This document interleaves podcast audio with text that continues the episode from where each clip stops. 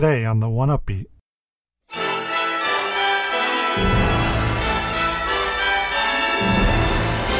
We conclude our top 10 game scores of 2020, and we're going to get right into it because there's a lot of music. So here's number 5.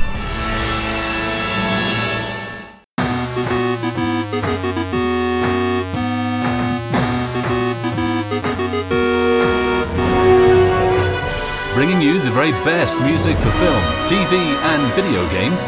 This is the Cinematic Sound Radio Network. This is a very similar case to Hyrule Warriors, where we get one of maybe three totally original Nintendo games in 2020. There were rumors of a new Paper Mario game a few months into 2020. Then one morning in May, we wake up and there's an announcement trailer for Paper Mario The Origami King. It's coming out in two months too. Oh, okay, that's cool. The first question everyone had was how the battles would work.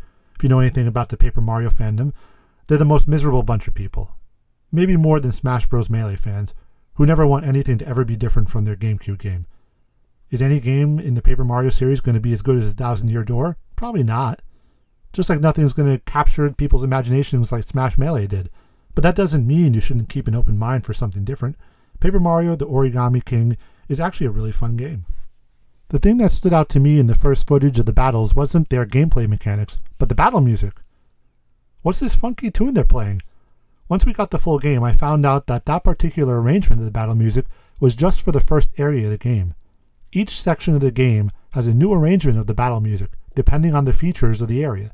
So I thought we'd do something a little special and fun here. I did my best to edit together all the battle music into a bit of a mega suite. We're going to play that suite then the ending music that plays before the credits because if you know Mario, it should be a little familiar. This game's score is freaking gigantic. There are so many different styles of music, from upbeat big band to ancient Japanese music to a ska version of Tchaikovsky's Swan Lake. It's really nuts and hard to capture in the time we have. I encourage you to check out the game where you'll get the best presentation of the music. This battle theme should suffice for now, I think. Here's my attempt at editing together a medley of the battle music from Paper Mario The Origami King, with music by Yoshito Sekigawa, Sho Murakami, Yoshiaki Kimura, Hiroki Morishita, and Fumihiro Isobe, our number 5 best game score of 2020.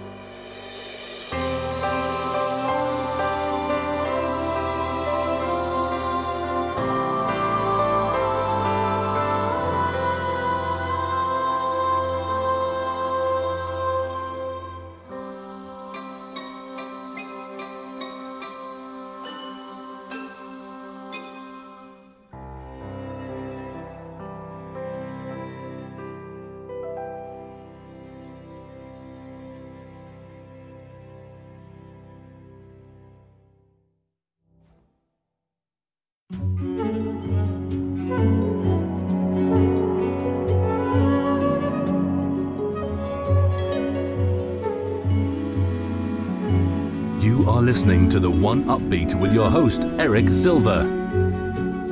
Austin Wintory is just working on a different level than most other game composers. Every new score he writes is a new opportunity to expand his writing abilities and present something that is rarely heard in game music. He takes his craft seriously. Even though I made that comment during the Abzu segment of my Best of the Decade show about how I miss his easy listening music, it's undeniable that a score like The Pathless is a trail for game composers to follow in how to make music push the boundaries without just being boring, droning music. You'll hear this in the deep, guttural singing in the opening theme and in the action track we play. The Pathless is a hard game to describe.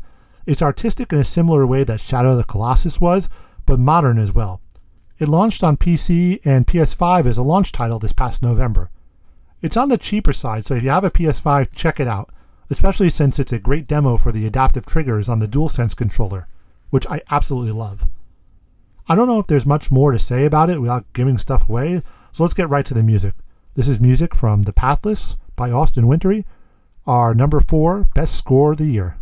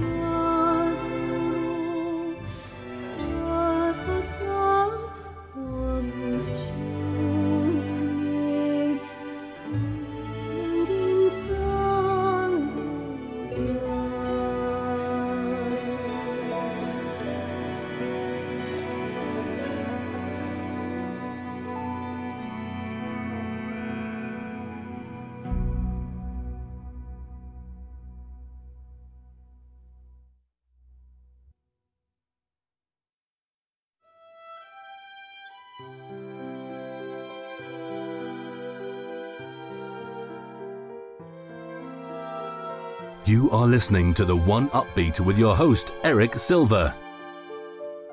A lot of times you see lists ranking the best of something, especially on our favorite clickbait sites. They rank something high up because it meant something that doesn't have any relevance to the substance of the list. On the topic of video games, how many lists rank Super Mario Bros. or Tetris as the greatest game of all time on a big list of 200? Are those games really the best ever? Sure, you can make an argument in their cases, but it always feels more like they're there because they're impactful or famous or they sold really well, more than substantively being the best game ever. It's like if you ranked the Transformers movies with Shia LaBeouf as the best movies of all time because they were so financially successful all around the world. By that same measure, almost every Call of Duty is the best game of all time. It almost feels like I'm putting this game high on the list because of how much it meant to people this past year, Animal Crossing New Horizons released March 20th, 2020. The timing was perfect. It doesn't hurt that fans of the series were waiting for a new entry in Animal Crossing for a very long time. They had that awful Animal Amiibo party game on Wii U, which was like Mario Party without any of the fun. Even the Wii game didn't seem to click with people as much as it should have. That means the last big time Animal Crossing game was New Leaf for the 3DS way back in 2012. Though I guess Wii's City Folk was before that. Regardless, eight years is a long time. So you couple that along with the fact that around March 20th, people were starting to spend a lot more time inside for some reason, and you've got a mega hit on your hands. And it was one, is one. It's still wildly popular, even though I'm sure the player base has dropped off since then. So, what does that have to do with the music? Not much, right? Though it's less about the impact and meaning of the game itself, and is a testament to the music that after how many hundreds of hours people played, they're still humming the music and never got sick of it. That's worthy of praise, right? The music is relaxing, beautiful, lovely, and there's a ton of it. A new hummable tune for every hour of the day in game, which is the hour in real life too, plus variations depending on season and weather, then everything else. The museum, the stores, special events, and we'll be playing music from one of those special events. Even with the popularity of the game, I don't think many people were counting down to the new year with Animal Crossing on. When I looked at the game's files many months ago, I noticed there was music that people hadn't heard yet in there that was a whole bunch of tracks tied to the New Year event. At that point, we hadn't hit a New Year's Eve since the game had released. So there's music prepared to play in the game for 11 p.m. New Year's Eve, 11:30 New Year's Eve, 11:50, 11:55, and then midnight, with the style and attitude and anticipation for clock striking midnight. There's a big celebratory piece for midnight that runs until 2 a.m., where if you're still up at that point, you get the low key music that plays like a jazz club where all the animals are still hung over from celebrating so hard. It's fun music, it's great music, and hopefully for a lot of people, it's an opportunity to hear these tracks that you might have missed as opposed to the tracks you've heard at least 30 bajillion times at this point. So here's music from Animal Crossing New Horizons, composed by Yasuaki Iwata, Yumi Takahashi, Shinobu Nagata, Sayako Doi, and Masato Ohashi.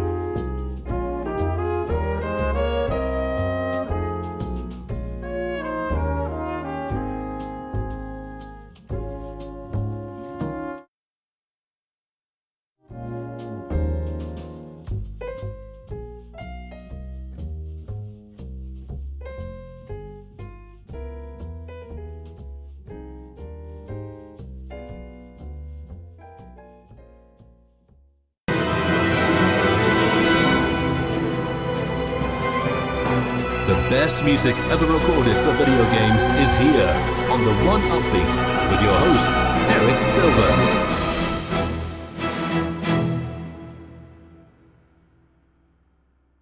This one should have been pretty obvious if you listened at all to the Best of the Decade show. There's an argument that Ori and the Will of the Wisps is better than Ori and the Blind Forest musically, but I knew I'd be playing Will of the Wisps here today, so I gave it to Blind Forest for the Best of the Decade list. Is that wrong? Probably. It's not that there wouldn't have been enough music from Will the Wisp to play today. The score is over three hours long. That first listen was an entire evening worth of music. Just like Blind Forest, composer Gareth Coker tells a story through his music. I'm kind of frustrated. I can't find the interview with him where I read him say something along the lines of that music is supposed to stand out. He's absolutely right. If it's not noticeable, then what's the point of hiring someone to write the music for you? Have your sound designer make ambient noises for you instead. Instead of just playing the opening like a story, as we did with Blind Forest, I saw a tweet back in September where Ori account ran a contest for a vinyl giveaway asking entrants to share what their favorite track was. The composer himself chimed in, obviously not entering the contest himself. Coker said his favorite was a tie between Ori Embracing the Light and Shadows of Mouldwood, and added that Ku's first flight still gave him shivers because of how many times he had worked on it over and over again. So why question the guy who wrote this stuff? We'll just play the composer's favorites, plus the main theme to get you into it. This score deserves to be high on this list. We all knew any sequel to Ori the Blind Forest would have an incredible score, since it's such an integral part of the game, such an important part of the storytelling as well. You have the feeling whenever you have a successful pairing of music and game, music and movie, music and whatever, but it doesn't take away the impact of that first listen. The fact that I remember the setting of the first time I listened to this score says everything about its quality, its memorability, its impact. I thought I'd have a problem describing how good this score was, and it would come off as not really caring about it that much, and it would be weird that it would be that high on the list, but I guess I pulled it off somehow. Book an evening, put on some headphones, and listen to this score. It's a delightful journey. Maybe do it while playing a game where the sound doesn't matter that much. did he just say that? Of course I did. Let's be honest. Not every game is Ori and the Will of the Wisps. Sometimes you play the game with the same thing going on over and over again so many times that you don't need audio and music. It's just something to do while you're with your hands while you listen to great music or a great podcast. And this is great music. So now, without further ado, music from Ori and the Will of the Wisps, composed by Gareth Coker.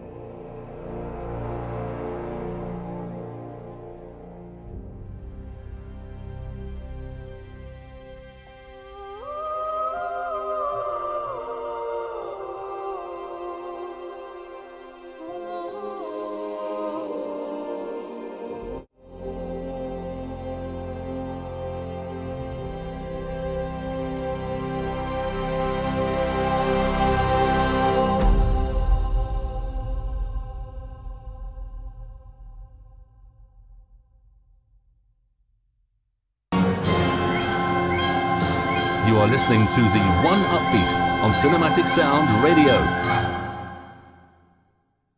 So at last we get to number one, and a point has to be made. I made a big stink at the beginning of part one about people putting out their lists way too early. Medal of Honor Above and Beyond was released on December 10th, 2020. Most people already had their best soundtracks of the year list published days before that. Besides the main theme being released, the soundtrack wasn't even out yet. This score is classic Michael Giacchino. Most people have come to learn about him and love him through his film scores, and he deserves all the credit for that in the world. He's probably in the top five biggest names in film music today pretty easily, but to me, he was always a game composer. Back before hitting it big with scores like The Incredibles and with TV shows like Lost, he was writing music for games, and he was at the top of his game there too.